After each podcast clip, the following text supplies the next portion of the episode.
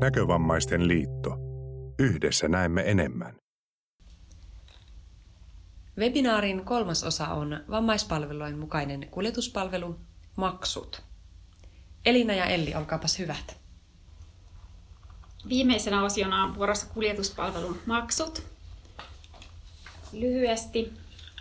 Eli sotepalveluja koskevan asiakasmaksuasetuksen 6 pykälän mukaan kuljetuspalveluista voidaan periä enintään paikkakunnalla käytettävissä olevan julkisen liikenteen maksua vastaava maksu tai muu siihen verrattavissa oleva kohtuullinen maksu. Ensisijaisesti maksu määräytyy linja-autoliikenteen taksan perusteella. Lainsäädännössä ei ole tarkennettu sitä, onko omavastuuosuutena käytettävä yksittäisen kertalipun hintaa vai esimerkiksi 30 vuorokauden sarjalipun hintaa. Mikäli kunnassa ei ole joukkoliikennettä, maksun on oltava rinnastettavissa vastaavan kokoisissa elinkeinorakenteeltaan ja asukastiheydeltään samankaltaisissa kunnissa perittäviin julkisen liikenteen maksuihin. Kunnalla ei siis ole täysin vapaata harkintavaltaa sen suhteen, mikä maksu kuljetuspalvelun asiakkaalta peritään. Sitten on tämmöinen kuljetuspalvelumaksuja koskeva eduskunnan oikeusasiamiehen kanteluratkaisu 2018 vuodelta. Kantelija arvosteli Hyvinkään kaupunkia siitä, että kaupunki peri kuljetuspalvelusta keskustan alueella 3,30 euron omavastuun. Kantelijan mielestä taksa oli liian suuri, koska paikallisliikenteen bussi, bussin kertalipun hinta oli 2,5 euroa hieman myöhemmin taksa kylläkin nousi 2,80 euroon. Eduskunnan oikeusasiamies totesi, että maksu voidaan määritellä joukkoliikenteen keskimääräisen hinnan perusteella, etenkin jos henkilö käyttää kuljetuspalvelua sekä asuinkunnassa että lähikuntiin ulottuvina.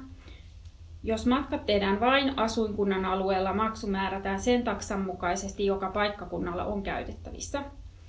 Ratkaisunaan oikeusasiamies lausui, että koska omavastuosuuden pieni määrä ylittää hyvinkään paikallisliikenteessä perittävän taksan, tilanne on ongelmallinen.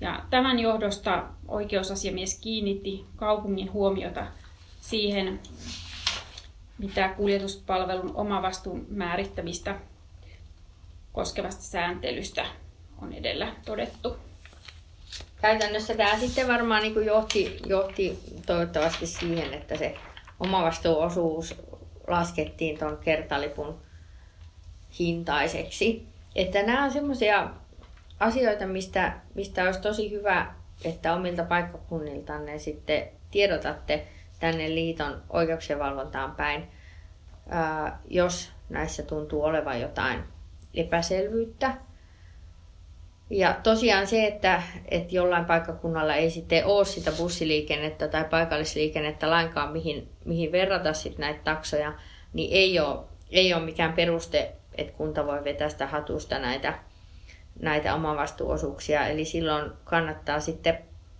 katsoa jotain muita samansuuruisia tai lähikuntia, joissa, joissa tämmöistä paikallisliikennettä on ja verrata sitten sen taksoihin.